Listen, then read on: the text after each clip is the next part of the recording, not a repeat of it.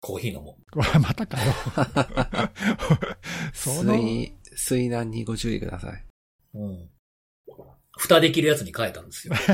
倒れても安心。学習。多分倒れても大丈夫なやつで。学習しました。さすがですね。やっと学習しましたね。やっとっすか。2年間ポッドキャスト学習しました。この後に2年間ちゃうやろ。あ、まあリモートにして2年間か。リモートにして2年間なんですけど。そうなんですよ。もう丸2年だな。うん。っていうかコロナ始まってリモートワーク始まったのって2年前の2月じゃなかったっけ？大体それぐらいですね。ぐらいからポツポツだよな。確か俺2月末やばいぞってなって。そうだよね。2月末から俺リモートワーク始めた気がするんだよな。2月ぐらいは僕はちょこちょこ外は出てましたね。まだね、まだね。うん、そうそうそう。いやー、なんかまさか2年も続くとはって感じだわ。なんかね、そんなこんな言ってたらもうね、このリモートワーク中というかコロナ禍中2回目のオリンピックやってますけど。そうだね、確かに。2回目、あ、確かに。ね、いつの間にか、ね、いつの間にかやってる。まあちょっと若干カウントの仕方おかしいおかしいよね。どうですか？見てますか？北京五輪ピックは。五輪ピックじゃねえよ。五輪ピックちょっと混ざりましたね。北京五輪、はい、五輪ピック、五輪でいいのか。見てます？何を見るの？なんか、テレビがあるないは結構大きそうですよね。あ、そっかそっか、うん。見てないんですけど、ニュースだけは流れてきたりするじゃないですか。ああ、そっかそっか、速報でね。まあ、ね、なんか金メダル取りましたとかね、はいはいはいはい、そういうの。そう。そっか。スノボーのやつあるじゃないですか。はい。平野選手が取られたやつですね。そうそう、平野選手がそう、金メダル取られたじゃないですか。そうそう、僕ね、あの人の下の名前わかります？平野歩夢選手ですよね。そうなんです。僕ずっと、トムやと思ってたんですよ。おー。でも、歩くっていう字で、とって読まないじゃないですか。そうだね、うん。そうですね。そう、僕でもね、昔から癖で、歩くっていう字を、ほうと読まずに、とって読んでしまう癖があるんですよ。それは、あれ？あ、まあ、あれか。徒歩っていう。徒歩から来てるんですか？それ、やっぱり。違う。将棋の、駒って、ふーって裏返したら、ひらがなのとみたいなの書いてあるでしょ。あと金ね。はい。そう、ね。だからね、僕ずっと平野トムさんやと思ってたんですよ。まあでもほら、当て字で、ね、読む人もいるから、かまあわかんないよな。そう。いや、なんかそう、ちょっとね、なんかこう、外国の方の名前みたいな感じで、かっこええなと思ってたんですけど。おー、確かに。歩夢さんって読むんですよね。はい。すごいですよね、でもなんかあの人、すごい技決めたんでしょ？なんかそうらしいね。はい、全然知らんけど。なんかフォみたいな。怒られますよ。なんか、ありますよね。はい。すごい大技決めて、最後逆転したんでしょ？いやー、すごかったです。私、生で見てましたもん。おー、すごい。はい。いや、もうあれ、最悪で、NHK でちょうどライブでやってたんですけど、ちょうどその平野選手が3回目滑るぞっていう、もうほんと直前で、なんか NHK って、サブチャンネル切り替えってやってて、で、通常放送を、まあ、どうしてもやっぱりしなきゃいけない部分はあるんで、ずっと流せないときはサブチャンネルに切り替えるっていうのをやるんですけど、ちょうどその、平野選手が3回目、もう滑りに入ったぐらいのタイミングで、サブチャンネル切り替えされちゃって、切り替えされた、実際その後の滑りが金メダルの滑りだったんですけど、なんか、すごい、嬉しいけど残念ですよね。いやーもうだからもう速攻で私切り替えましたけど、やっぱり見れなかったっていう人もそこそこいて、新聞沙汰になってましたね、普通に。へー。はい。タイミング悪かったね、なんか、ね。タイミング悪すぎですね、あれは本当。狙ってやったのかぐらいのタイミングだったんで。いやーそう、すごいなと思って、なんか金メダルのニュースとか出ると、なんか自分はそんなにね、詳しくないし、自分もそういうことしたことがあるわけではないけど、あ、なんか良かったななんて思いますよね。まあ別に、だからなんだっていうわけでもないんですけど、ね、じゃあすんなよなんすかそれなんだよそれいやなんかこう、そうですね、まあ始まってるんですよ。始まってたの？始まってたんですね、これ、はい、始まってることにしますね、はい、始まってますどっから始めた？そうなんですよ、なんかね、ちょっと何話そうかなとかって思ってたんですけど、今更、はいはい、ちょっとなんか雑談手抜いてない最近。全然そんなことないです。本当に？全然そんなことない。パソコン買い替えようかなと思ってるんですよ。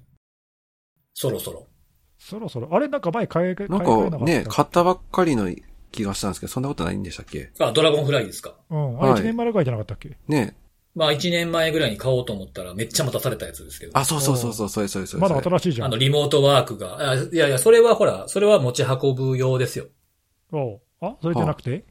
メモリー32ギガがもう羨ましくて、お二人とも32ギガでしょ。僕64です。もうやめようこの話。なんやそれ。64か。そうか。マーク買い替えだからさ、マシマシにして買い替えだから。そうだそうだ。最先端になったんですね今ね。最先端。あ、つえさん安心してください。私32だったんで。はい。まあ32あれば余裕だよな。はい。僕今16なんですよ。あちゃー。持ち運ぶやつも16で。はい。で、据え置きにしてるラップトップも16なんですけど、これ2016年に買ったっきりなんですよ。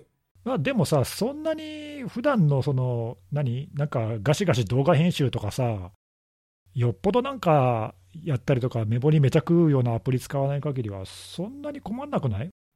いやーもう結構ね、重い。あ、そう？なんかね、何かしながらファイル処理とかさせたりすると、やっぱり速さ全然ちゃいますね。え、それが理由で変えようとしてるわけ？そうなんだ。そうそうそう。あらら、そうですか。だってもう2016年から使ってるんですよ、これ、サーフェスブック。あ、まあ確かにな。僕もMac 買い替えだけど、2016年のモデルから買い替えました。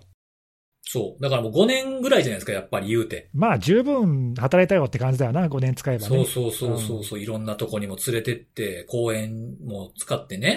公園、ごめん。今公園ってさ、ごめん。公園のベンチでなんかパソコン使ってる絵が浮かんじゃった。はいね、はい、それ仕事してんのか仕事ない人か分かれへん。ね、ずっと Google 検索してるみたいな。会社行ってるって言ってたみたいな話のやつでしょ、それ。そういうの思い浮かんじゃった、ごめん。違うんです。だから今すごい迷ってるんですよ。だからサーフェスラップトップステューディオを買うかどうか悩んでるんです。ごめん、それが分かんないや。どういうやつか。全然分かんない、ね。新しいやつ ?3月に出るんですよ。いいやつなんですか、それは。いいやつです。今度出るの？へえ。そう。今予約受付中なんですよ。おー、いいや、買っちゃいなよ。もうすぐ入れた方がいいですよ。そんな簡単に言わんといてください。またされますよ、本当に。買っちゃいなよ、そんなの。はい。結構するんですよ、言うて。買いたい時が買い替え時だよ。買いたい時が買い時って。神やん。神やん。全然言えてない。全体的に噛んでたよ。特に噛むとこないぐらいのところでしたけどね。そうなんですよ。めっちゃ噛んでたな。ちょっとね、仕様とか、どんなポートがついてるかとか、ちょっと、ニュースを見たばっかなんで出ますよっていう。それ、日本でも同時に出るの？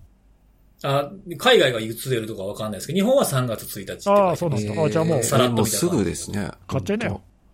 そうなんですよ。なんでこのポッドキャストはすぐ人に物を買わそうとすんねやろ。そういうポッドキャストだから、はい。ガジェット系ポッドキャストですから。はい。そう。ちょっと買って、使って、どんな感じか教えてよ。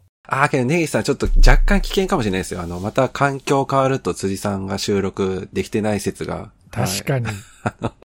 大体なんか収録環境トラブルって辻さんだもんな。うん、最近はね ADSL はさすがになくなったけど。確かに。ADSL に繋がらなくなりましたからね今はもう。いつも大体そうですね。僕が原因ですもんね。僕がもういつもトラブルですからね。トラブル。ちょっと楽しみだな。楽しみ。買うことになった。レポート。ぜひちょっとレビュー待ってます。はい。まあちょっとこの週末考えますわ。はい。はい。ということでお便りいきますかね。どうぞ。はい。はい。今回もいくつか来ておりまして、第73回を聞いてみたら、エモヤンテイクダウンも取り上げていて、どちらも1年後にこんな続報が出るとは思わなかったっていう。ああ、ちょうど1年前ぐらいのやつか。そうですね。これね、はい、そうそう。でね、1年後にこんな続報が出るとは思わない。どちらもって書いてるんですけど、どちらもって1個はエモテッドテイクダウンが取り上げてて、で、まあエモテッドが増えてきたよっていうのが前回やってるんですが、もう一つは73回が、ネギスさんが攻撃されたぞみたいな話の。あー、そっか。そう。それの伏線回収も一緒にやってるんですよ。なるほど。前回その話したもんね。そうそう。ほんでね、前回は2月の7日に公開してるんです。うん。で、この73回は21年の2月の1日で、両方とも2月の1回目のポッドキャストなんですよ。おー。なるほどね。すごいなっていうか、すごいね。これを気づくのがすごいですけどね。確かに。俺ら気づいてなかったんで、誰もね。気づいてないですよ、そんなの。全然気づいてないですね。そっか。そうそうそう。うん、いや、こういうの教えてもらうの嬉しいな。そうだね。いや、でもこういうのは案外ね、聞いてる人の方がよく分かってるってことあるよね。ああ、そういえばみたいな。ピンとくるのかもしれないですね。うん、うん。なんかほら、客観的にちゃんと見ててさ、あれなんかこれそういえば覚えてるみたいなね。そうですね。うん。いやー、そっか。ありがとうございます。そうですね。はい。で、これもエモテッド関連なんですけども、不審メールに関するお詫びとお知らせみたいなタイトルのが山ほど出てきてると。大手も出してるけど、メールサーバーにセキュリティ対策とかしてないわけないだろうし、感染経路って何なんだろうかってのが知りたい。で、まあ、前回の波の頃よりも報告が多いような気がする。でもうちは、ドック系の旧バージョンや、マクロ付きはブロックしてるから大丈夫なのかなというふうなお便りなんですけど。まあこれメールサーバーにセキュリティ対策してても、パスワードかかってるファイル見たら、スルッとユーザーまでいっちゃいますもんね。うんうんうん、確かにそうですね。ね。はい。まあ、最近はほら、PPAP 絡みで、使うのやめますとかさ、うんうん、受け取り拒否しますとかね、うん、やってる会社もあるから、まあ、案外それが意外とこういう時に役に立ってるかもしれないけど、まあでもね、そういうのあるし、すり抜けないわけじゃないからな。うん、あとはまあ、ね、前もそういう話したけど、対策進んでるようで意外と実は進んでなくてみたいなね。はい。うん、そう。だから PPAP と言われているものがなかったとしても、まあパスワード付きのドキュメントが生で送られてきたら一緒ですしね、通っちゃいますしね。ね、そうですね。なんで結局クライアントサイドで何とかするみたいなことをしないとっていうことになるんだろうなとは思いますけどね。はい。なんかここのね、この方ね、定型業務として1日1回ログチェックしてるんですって、こういうのがメールなのか何なのかわからないですけど。はあ、で、まあ、1日1回利用しとされてるんだけれども、看護さんのツイートを見て、時々ログチェックをするっていうトリガーになってるというお便りが、同じ方から来てますね。鳥だけに。看護さんのツイートってのはあれか、そういう被害の報告とかのツイートってことかな。ここがなりすまされてますみたいなののリリースを見てってことじゃないですかね。だろうね、多分ね。うん、ああ、そうそうそうそう。いや、最近本当多いもんな。私、若干注意喚起っていうか、リリースを少しだけ、ツイートするのが偏りがあってですね。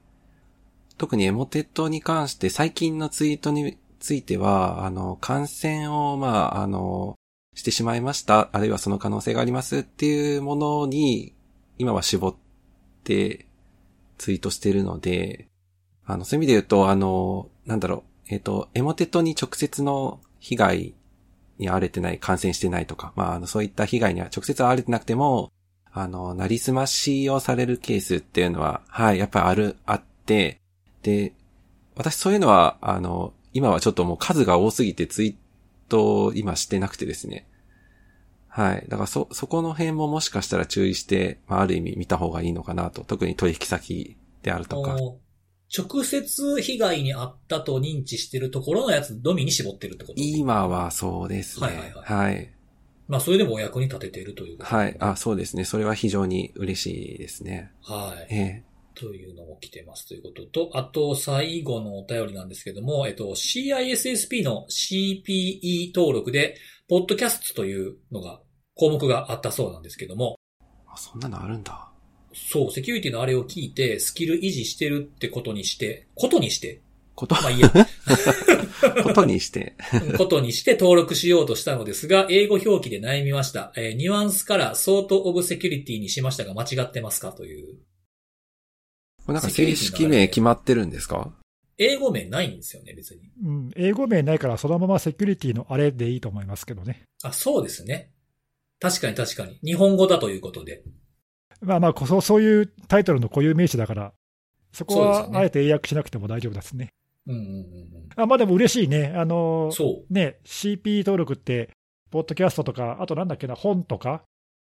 確かなんか1年間の上限が決まってたはずだけど、なんか何時間か登録できるはずなんで。そうすると、この CPE のこうポイントが加算されるんですよ。なるほど。うん、1年間何ポイントって決まっててさ、40ポイントだっけな。3年間で120ポイントだっけな、なんか、僕ももう十何年維持してるからさ、一応 CP 登録だけやってんだけど、セミナーに参加しましたとかさ、カンファレンスに行きましたって言うと、1日例えば6時間出ましただったら6ポイントとかさ、そういう感じ。まあだから、ポッドキャストもさっきね、したことにしてって言ってたけど、いや、まあまあ全然いいんじゃないですか、そう最新の情報をキャッチアップする情報ソースとして使ってますで。そうですね。ね、これ1時間聞いたら、1時間分でいいんじゃない、いいんじゃない、いいんじゃないかと思う。大体いつも狙ったかのように、大体1時間ちょっとでね、ちょうどいい。ちょうどいい。ね、しかもほらね、移動中に効率よく。ああ、すごい。素晴らしいね。すごいじゃないですか、もう。ハマりにハマってるじゃないですか。素晴らしいですね。あ、でもそういう使い方もあるのか、確かにな。ちょっと自分では全然考えたことなかったけど。全然。それはありがたいね。うん。いや、まあ実際ほら、国内に限らずね、海外のポッドキャストとかセキュリティのもいっぱいあるしさ、そういうためになるやつっていっぱいあるし、そういうので学習するって全然ありだから。ね。まあだからそういうのもあるからちゃんと項目としてポッドキャストってのが、カテゴリーとして、あるはずなんで、なんか本読んで勉強するのと同じような感じで。うん。ということで、本編というか、まあ、セキュリティの話も、今日もしていこうかなというふうに思うんですけど、今日はじゃあ、そうですね、僕から行きますか。うん。今日はですね、ランサムの話じゃないんですよ。もういいよ、その入り方。はい、今日は、CISA の、このポッドキャストで以前に、看護さんが紹介したやつで、はい。ノンエクスプロイティッドバーナビリティズカタログっていう、はい。やつあったじゃないですか。ありますね。はい。まあ、悪用された基地の脆弱性リストみたいなやつを、当時と一番初め、去年の11月やったから、まあ、200いくつ登録されててっていうのありましたよね。そうですね。で、あれ、まあ、ちょくちょく更新されてるのを僕も見てて、おそらくお二人も、まあ、このポッドキャストを聞かれてる方も、もしかしたら見てる方、更新チェックされてる方いらっしゃるかなと思うんですけど、2月4日に、一つ追加されましたっていうのがあって、でその時に、まあ、いつも何とも思ってなかったし、初回に出てきたリストを眺めてても、その時何とも思わなかったんですけど、その時一つ追加されたやつを見て、めっちゃこう気になることが出てきまして。で、その時に追加された脆弱性っていうのが、CVE の2022-21882っていうやつで、これ今年の1月に、マイクロソフトの月例アップデートに含まれてた、脆弱性なんですけど、マイクロソフトWindows の Win32K の特権昇格の脆弱性って言われるやつなんですよ。で、まあ、名前からもわかる通り、まあ、ローカルの脆弱性だというふうに、まあ、特権昇格なんでわかるかと思うんですけど、これ見てみると、なんか、2月の4日に追加されたんですけど、2月の18日までに直せっていう風に書いてて、めちゃ短いんですよ。2週間しかなくて。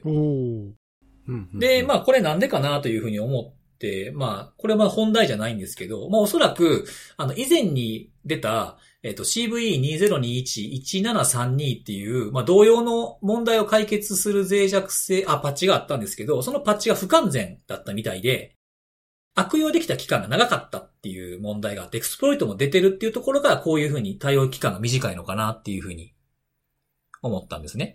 なるほど。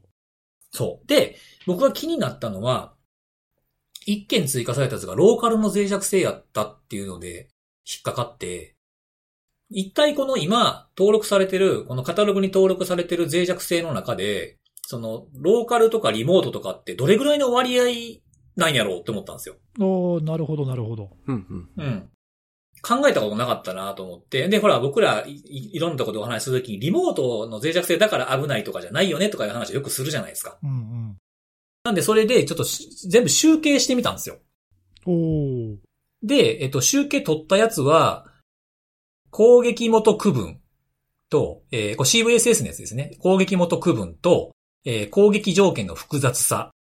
攻撃前の認証の要否、いるかいらんかっていうのと、あと CVSS の基本値がどんなものがあるかっていうのを見てみたんですよね。そしたら、352件今、あったんですけども、そこまでで。で、その352件中、ローカルって何件ぐらいだと思います？意外とあるんじゃないの？意外とあると思いますよね。全然ごめんピンとこないけど1割ぐらい。うん、私も1割ぐらい。1割。ああ、はい。全然わかんない。まあ、あんまピンとこないかなと思うんですけど、55件で約 16% ぐらい。ああ、もうちょっと多かったな。なるほど。まあでもそう、うん、まあそんなにずれてない感じだな。ほうほう。で、まあこれちょっと、まあ思ったよりちょっと多めかなっていう感じで、なんていうんやろう、こう、リモートだから気をつけないといけないっていう風なものではないっていうのがこのことからも言えるかなと思うんですよね。実際に悪用されているものの中に、まあ15、6% は、攻撃が確認されているものがあるっていう風な数字で。で、あと、さっき言ったこの攻撃の複雑さとか認証いるかいらんかみたいなやつは、まあまあ予想通りの感じで、例えば認証の用意とかだったら、複数認証がいるようなものってのは0件なんですよね。うん、でいらないものがもう300件ってもうかなりのボリュームを占めてるっていうので、まあ、使いやすさっていうのもこうやって悪用に利用される、まあ指標の一つになるなっていうふうに思ったんですけど、もう一つ、調べてた中で、CVSS の基本値っていうのがどんな割合であんのかなって思って見てみました。うん。そしたら、この基本値を危険度にちょっと割り振ってみたんですよね。ハイ、ミッド、ローみたいな。はいはい。3段階ね。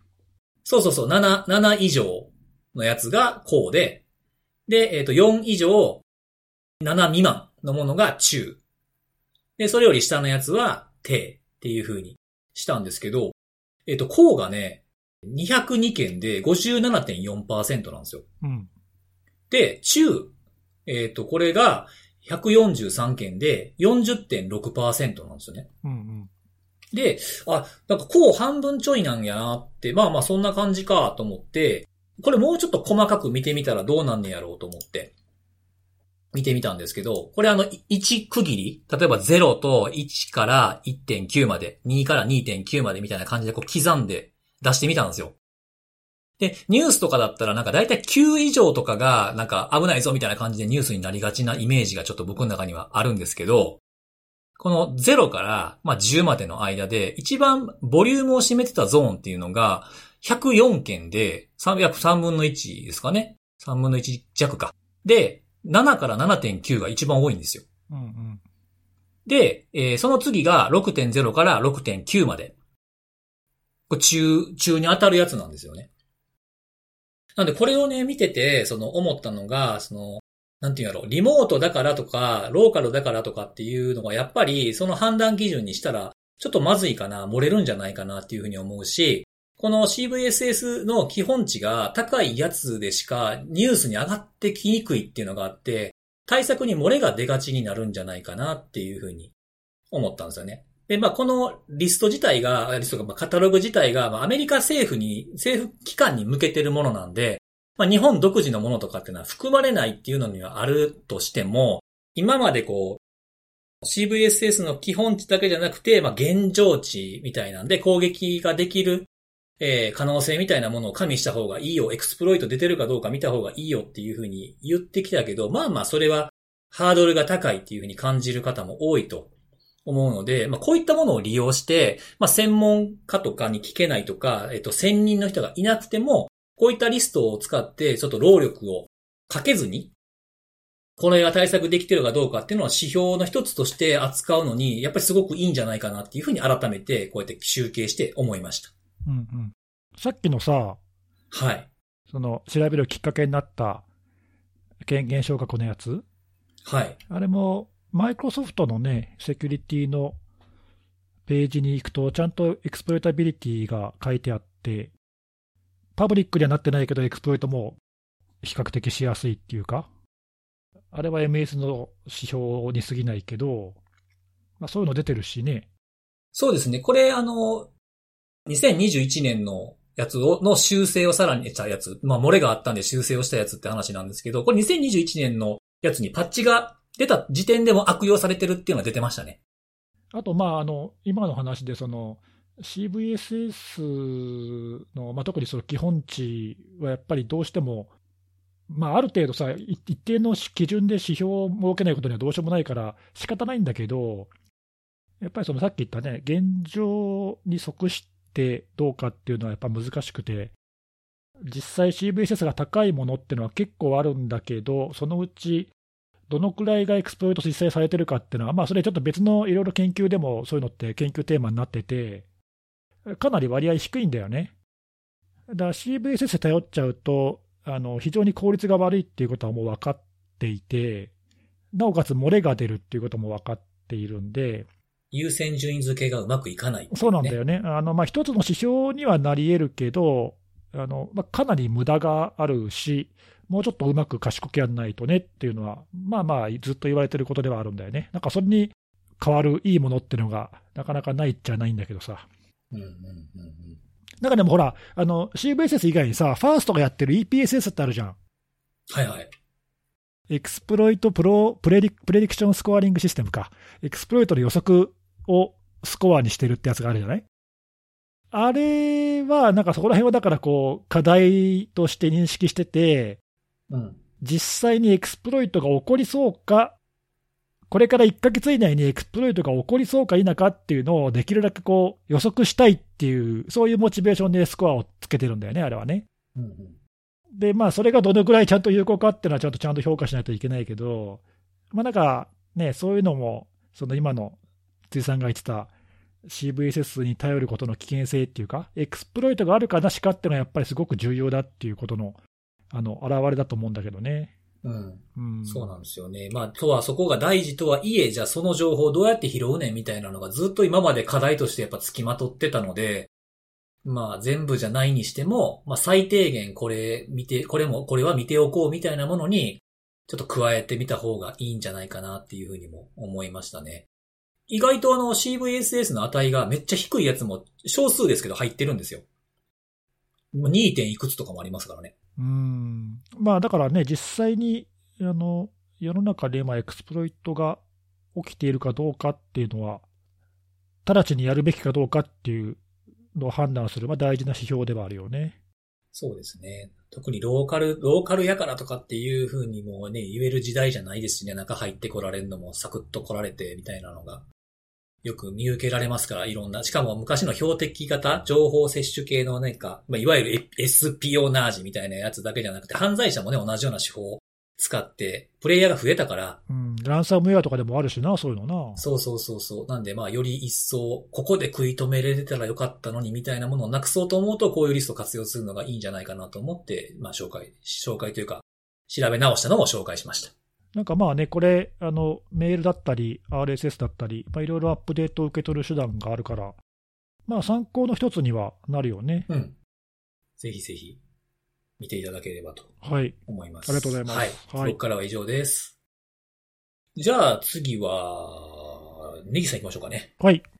はい。今日はね、ちょっと軽めのネタで、Google が今週ちょっと公開した記事の内容を紹介しようかなと思うんですけども、昨年のね、ちょっと10月に、Google が、2段階認証をちょっと自動的に有効にする活動を始めますっていうのをちょっと記事で書いてて、これ紹介したかな？覚えてる？その話したの。ポッドキャストではしてないか。なんかちょっとしたかどうかあやふやなんだけど。なんかうちらよりリスナーさんの方が詳しそうな感じ。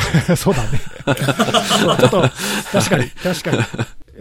ごめんなさい、ポッドキャストで喋ったかどうかはちょっと僕も覚えてないんだけど、喋ってるとしたら僕が喋ってるんだけど、多分。はい、絶対そうです。喋ってるとしたら。これ、ネギさんのカバー範囲ですもんね。はい、そう。で、その時ね、Google が、フィッシングだったりでアカウントをテイクオーバーされる件数がまあ多いから、ユーザーをね、セキュアにするために、2段階認証を自動的に有効にしますという話を、去年の10月にして、で、年末までに、全世界で1億5000万ユーザーを対象に、そういうことをしますと、っていう発表をして、で、これをおって思ったんだけども、まあ、その対象はね、その強制的に誰でも勝手に2段階認証になるわけじゃなくて、それはちょっと危ないんで、まあ、万が一、ログインできなかったときに、ちゃんとバックアップの手段がもうすでに設定されている人で、あと、なおかつ、その2段階認証の手段として、いわゆる Google プロンプトって言われる、アプリに通知が飛んでくるやつね。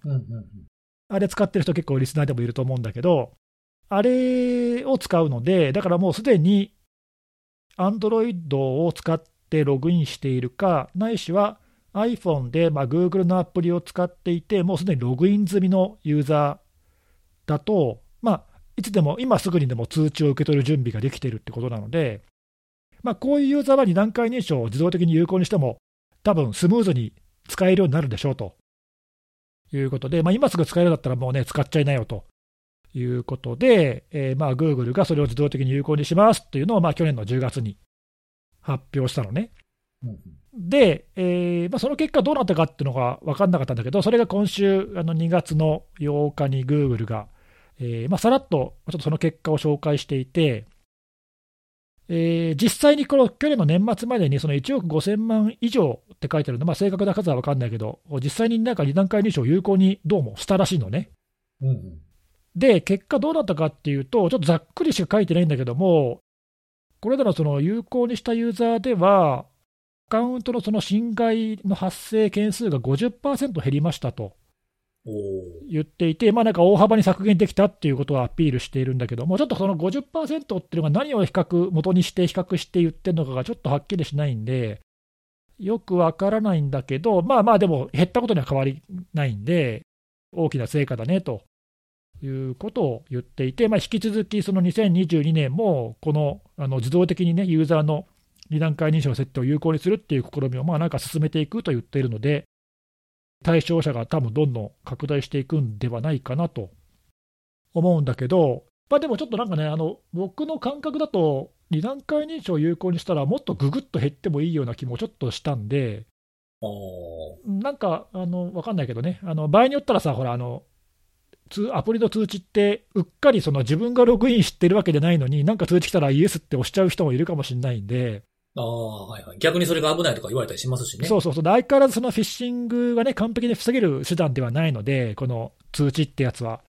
だからそういうのもあるのかなとか、ちょっといろいろね、理由ははっきりしないんで、分かんないんだけど、でもそういう削減に貢献はしてるんだなということで、やっぱり2段階認証って非常に強力なんだなというのを思ったのと、あともう一個、その記事の中で、いろいろ他にもセキュリティキーとかもっと強力なやつがあるよみたいな紹介をしてて、でこれはさっきも言ったけどさ、やっぱ通知だとフィッシング対策としてはちょっと弱い部分があるんで、セキュリティキー使うと、ファイドの標準的な仕組みを使って、そういったフィッシングに対する対策にもなるんで、セキュリティキー使える人がいたら、ぜひ使ってほしいんだが、ここでもほら、指キーとかさ、紹介してったりするけど、やっぱりなんかね物理的なキーを買って手元に置くっていうのは、ややハードルが高いんで、そうですね。そういう人には前にもこれも多分ポッドキャストで一回紹介したと思うんだけど、Android を使ってる人はそのスマートフォンがそのままセキュリティキーになるっていう機能がもう 2,3 年前から Google は広く使えるようにしていて、あと iPhone の場合にも僕も使ってるんだけど、 Google スマートロックっていうアプリがあって、これを使ってログインしておくと、このアプリをそのセキュリティキーの代わりに使えるっていう機能があるから、これももう2年ぐらい前から使えるようになってるのかな。多分アップルでも使えるようになったわみたいなやつを、多分根岸さんオフラインで収録してる時に喋ってた気がする。そうかもね。なんか2年前くらいだから、多分まだリモート収録の前だよな。なんか僕も紹介した気がするんだけど、これは結構やっぱ便利なんで、鍵買うのめんどくさいなっていう人もさ、スマホは多分みんな使ってると思うから。これをねセキュリティキーの代わりにして Google のアカウントに登録しておくと、結構これはセキュアなんで、こういう使い方をね、なんかもっと、これはちょっとどのくらいとか使ってるかって全然統計情報とか見たことないんで分かんないんだけど、多分あんまり使えてないような気がするんだよね。なんでちょっとぜひね、このポッドキャストを聞いている意識高い系の人たちはね、ぜひ使ってほしいなと。意識高い系のあれ勢の、ね。あれ勢の、そう。あれ勢はね、セキュリティキー使うの当たり前だよね、ぐらいな感じにしたいと思う。めちゃくちゃレベル高いです。そう。いや、ね、そういうふうになんか、少しでもそういうののストロが広がるといいなっていうかさ。そうですね。なんで、ちょっとさ、Google のさ、2段階認証を自動的にどんどん有効にしていくってのは、ある意味こう、なんていうの、非常手段っていうか、ユーザーをね、守るためには、ちょっと強制的にデフォルトで融合にしていかないと難しいっていう、ね、ことなんだと思うんだけど、そういう危機感の表れだと思うんだけど、それはそれでいいんだけどさ、一方でね、ユーザー側が自主的にこう自分が使いやすい方法を選んでいくっていうのもやっぱりあるべき姿だと思うんで、そうですね。なんかぜひね、そういうのいろいろこう、探してみて自分に合うやり方で安全に使ってほしいなっていう、まあでも選択肢が多いのはそういう意味だといいですよね。そうなんだよね、まあ Google ではそういう意味では非常にそういう使い勝手を利便性を下げずにセキュアになるようにってことが、まあ、まあだいぶ工夫されてるんで、まあ、いろんな手段があるから、まあ、どれかはね多分うまく使えるようになるんじゃないかなと思うんで、はい、まあ、ちょっとそういうのを見て、なんか結構成果が上がってるなっていうのがちょっと見れて、はいはい、まあちょっともう少しね具体的に今後進んでいってもうちょっと詳しい数字が出てこないと、まあ、はっきりしたことは分かんないけど、まあ多分 Google この辺結構ペーパーも書いてるから、まあ、そのうち詳しい結果とか出るんじゃないのかな、分かんないけど、もしこのポッドキャスト聞いてる人でなんか俺のアカウントもいつの間にか自動的に有効になってたわっていう人がいたらどんな感じだったのかちょっと教えてほしいなと思って。確かに。はい。まあ、そんなお便りもお待ちしております。これでもなんか、まあ、これからね、レポートが出てくるんでしょうけど、さっきネギさんも言ってた通り、侵害されたアカウントが 50% 減少しましたって書いてるじゃないですか。これどうやって測ったんだろうなと思いますけどね。例えば、締め出しができたとかなのかな。いや、だからね、ちょっとどの期間、だから例えばある一定の期間で、有効にしなかった場合には、例えば 1% くらい侵害があったけど、それが有効にしたら 0.5% くらいになりましたとかさ、なんかそういう話なのか、多分何かと比べているはずですもんね。ちょっと比較対象がよく分かんないんだよね、これね。そうなんですよね。なんか、ログインしようとした試みがあったけど、これがオンになってたから、そいつらは入れなかったっていうのが何件あったとかをカウントしてるのか。そうだね、ブロックしたっていうね、件数なのか、なんかちょっとそこら辺がはっきりしないんだけど。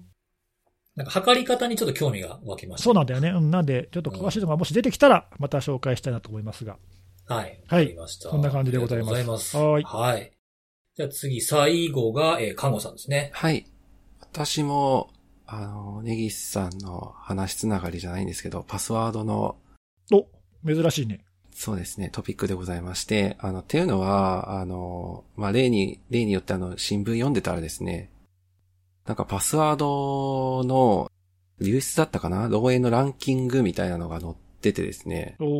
まあ、あんまりなんかそういうのは、まあ、主要紙っていうんですか、要は大手の新聞紙であんまり載ることないので、まあ、珍しいなと思って、まあ、それ見てみたら、まあ、これまでも1年2年前からやっている、ソリトンシステムズが公開している日本人のパスワードランキングっていうのを、まあそれを引用して報道されてたっていうものだったので、まあ今日はちょっとその内容を、まあ私もちょっと読んでみたので、ご紹介したいなと思ってるんですけども、はい。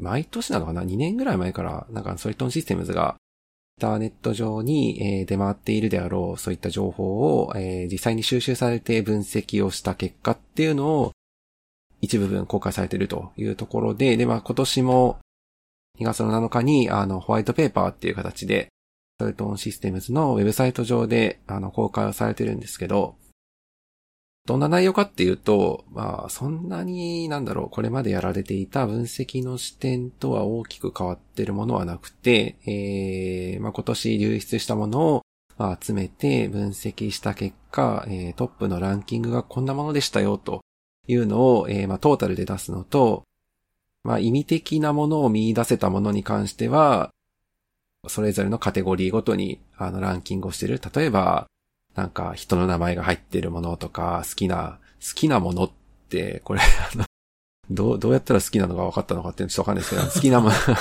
趣味嗜好が現れそうなものってことかな。ちなみに好きなもののトップ1位はバナナって書いてあるんで。難しいですね、ちょっと。バナナ好きなもので入れる人結構いるんだなとかちょっと思ったりもいろいろしたんですけども、非常になんていうか、わかりやすいんですよね。なんかこの辺の事情にそんなに詳しくなくても、あ、今なんかこんなのがめちゃめちゃ使われてるんだ、みたいなのを、なんかすごいわかりやすくランキングっていう形で、まあリストにして示してるというところは、まあ続けられてるというところも含めてなんですけども、まあ、それなりにやっぱり反響はあるんだろうなと。で、実際まあ、去年もそこそこ多くのメディアが引用されていて、で、今年もですね、さっき挙げたのは日経新聞だったんですけど、他にもフジテレビとかの、まあ、普通の人が見かけるような、メディアだったりとか、テック系のメディアだったら普通にクロステックとか、IT メディアとかでも取り上げられてはいるので、まあやっぱりみんな耳目を引きやすい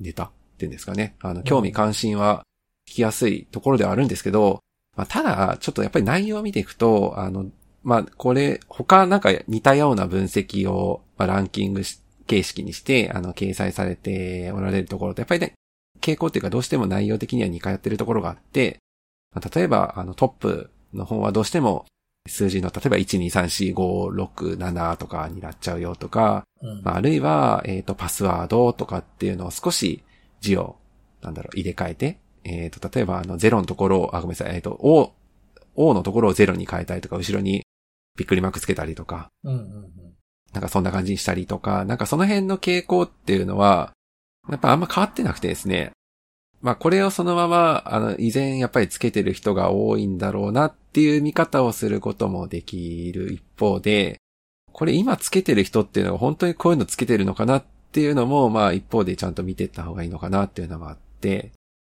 今回、まあ、ホワイトペーパーの中でも書かれてるんですけど、要は流出して出回っているデータが、まあいつの時点のものなのかと、いうところが、まあ一つポイントにはなると思うんですけど、うんまあ、今回そのソリトンシステムズが分析した中でそこの説明されているものとしては、2021年にパスワード漏洩が発覚したものだけを分析の対象としましたって書かれていまして、で、件数的には209事件っていう単位でカウントされてるんですけども、まあ、これも2021年時点で、例えばですよ、ちょっと細かい内容はここ書かれてないので、まあ、私の勝手な推測で言うんですけども、2021年時点で、流出しているものが仮に出回っていたとして、その流出しているデータの、その実際のサービスというか、まあ、ウェブサイトなのか、ウェブアプリケーションなのか、ウェブサービスなのかわかんないですけども、まあ、そういったものが仮にあったとして、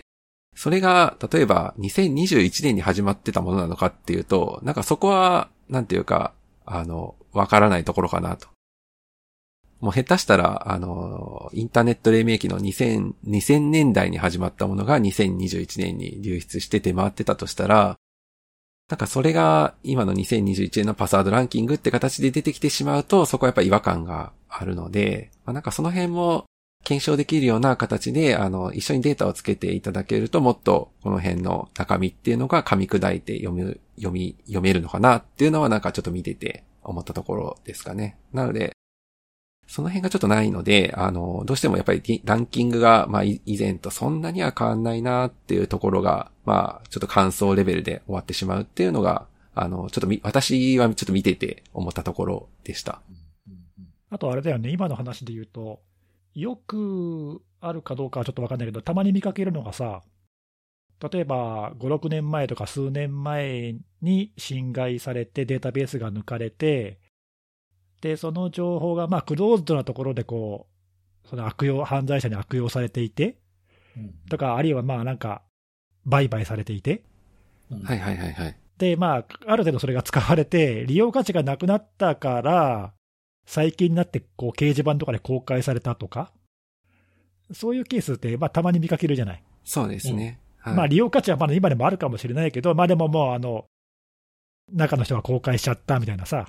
はいはいはいはい、ありますね。であるよね。だからそういうのとかも多分あるとすると、まあ多分データとしては結構古かったりとかする。そうですね。ね、うん、はい。し、まあ単純にそのランキングとしてへーっていうのは、まあそれ以上の感想はないんだが、うん、はい。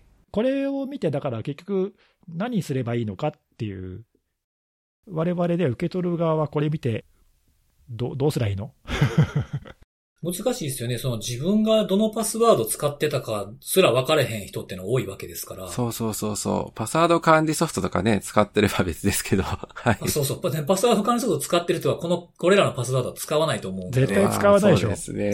そうそうそう。だからそのね、ネギさんおっしゃる通りの部分もあるかなっていうのはありますよね。これ、毎回こういうのを見て思うんだけどさ、海外の日本のだけじゃなくてね、海外でもほら、毎年ランキングとかって更新してるね。そうそう。あるんですよね。パスワードマネージャーのベンダーとかさ、はい、はい、まあ割とそういうのとかあるけど、なんだろう、これ実際にこういうの見てさ、あ、やべえ、俺これ使ってる、変えなきゃって、そういう人いるんだろうか。結構それ毎回疑問でさ。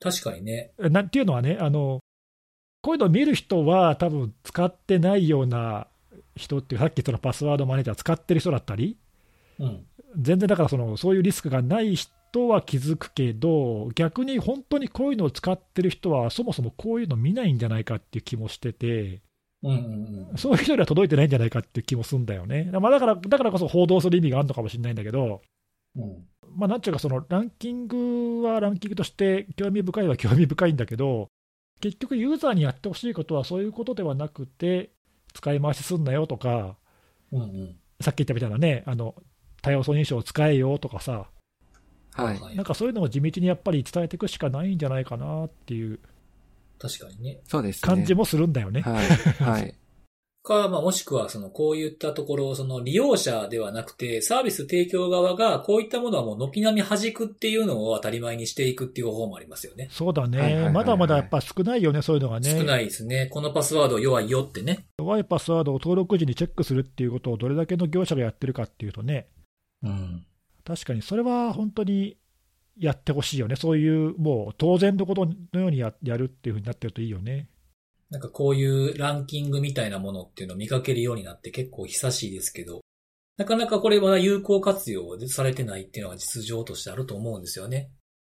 でね、さっき言ったみたいにこれ見る人はこのパスワード使ってないやろみたいなところがあることを考えると、やっぱシステム側から変えた方が早いのかなっていう気はしつつも、今設定されてるもんどうやって強制変更させんねんっていうのもありますけどね。そうね。まあ漏洩してるって分かったらね、強制リセットとかできるけどね。ああ、それはできますけどね。でもまあなんか漏洩してるやつをカウントしてると言ってて、まあ今年漏洩が認められたものとは言いつつ、出自の分かれへんやつも結構ありますからね。そうですね。うん。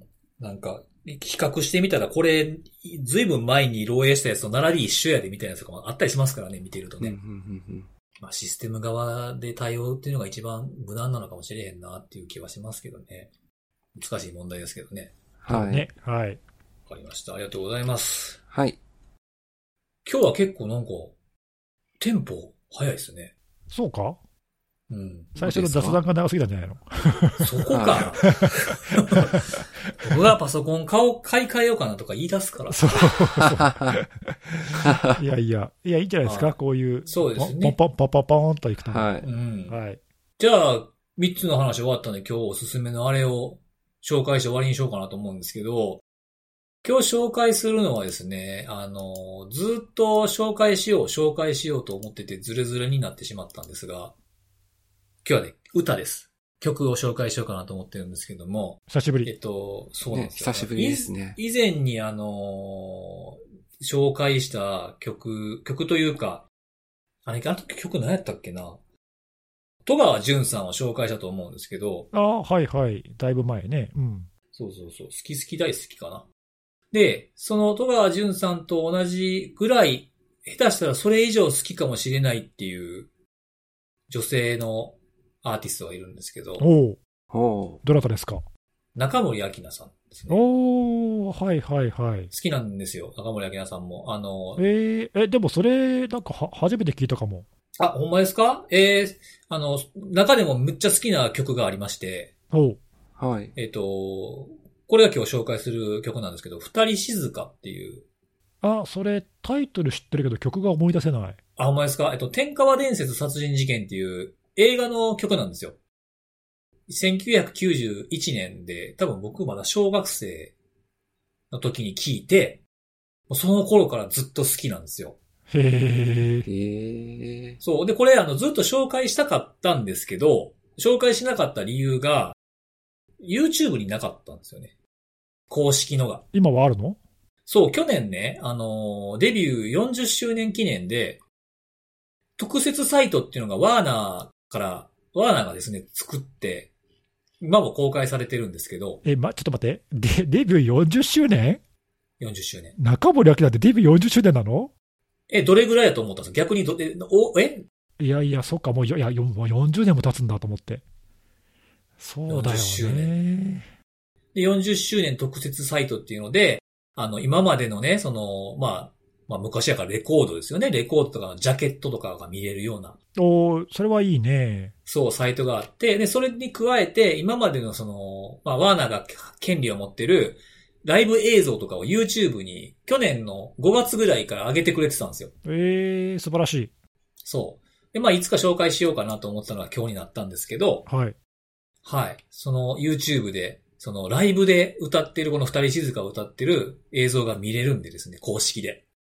はい。他にもいろんな曲が上がってるので、まあ、特設サイトに見るもよし、YouTube に直接アクセスするもよしですけども、ぜひ聴いていただきたいなと。お、なんかそうやって過去の名曲がさ、ちょっと名曲かどうかごめん。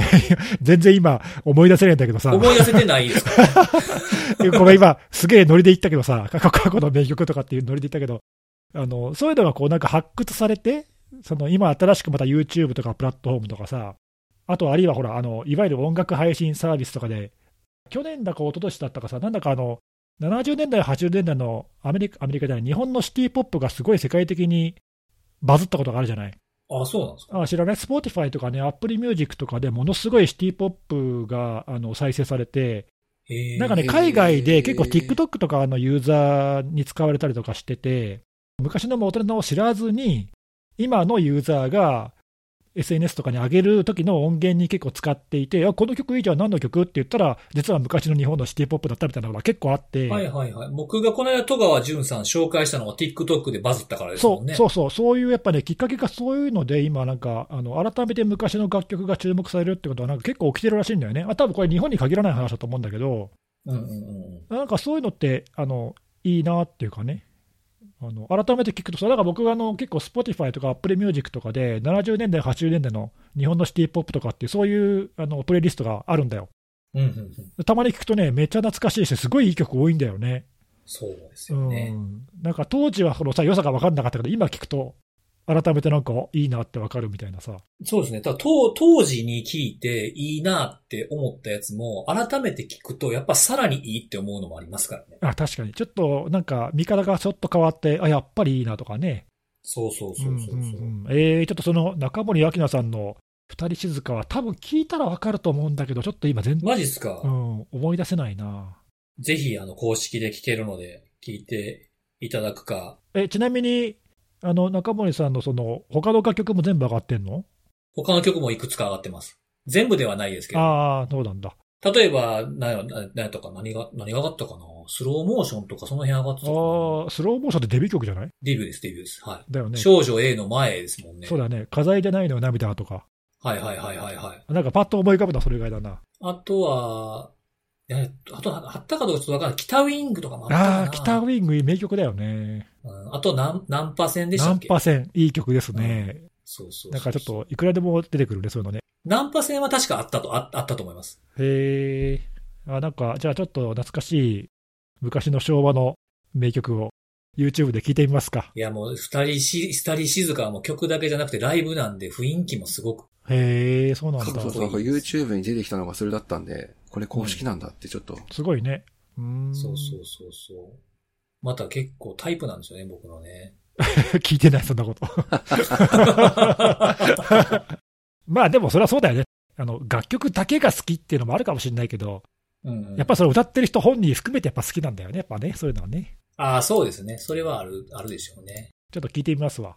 そうですね。聞いていただいて、で、これは実はですね、音をちょっと下げてですけど、私これ唯一女性ボーカルの歌を歌う、カラオケで歌うレパートリーの一つなんですよ。あ、そうなんだ。はい。聞いたことないけど。聞いたことないって多分カラオケ一緒に行ったの一回しかない。あ、そうだっけ？あれそうだっけ？多分。逆に何歌ったん覚えてる時あるんですか？確かに。全然覚えてないかもしれない。全然覚えてないです。多分なんかもう10人以上で行ったカラオケみたいなやつ、一回きりやと思う。昔行ったね。あれっきりか。あれっきり。また行こうぜ、じゃあ。行きましょう。コロナ明けた日にはね。そうね。カラオケボックスからの、セキュリティのあれ収録みたいな。それいいね。収録にぴったりじゃない？カラオケボックスって。ぴったりですよ。そう。いいかもしれないですね。いいかもしれないね。はい。はい。そんな感じで。はい。ぜひ聞いていただきたいなということでございます。ということで、今日も3つの話をして、セキュリティのあれじゃないや、おすすめのあれや、もう紹介したので、もう今日は終わりです。はい。また来週のお楽しみです。バイバイ。バイバイ。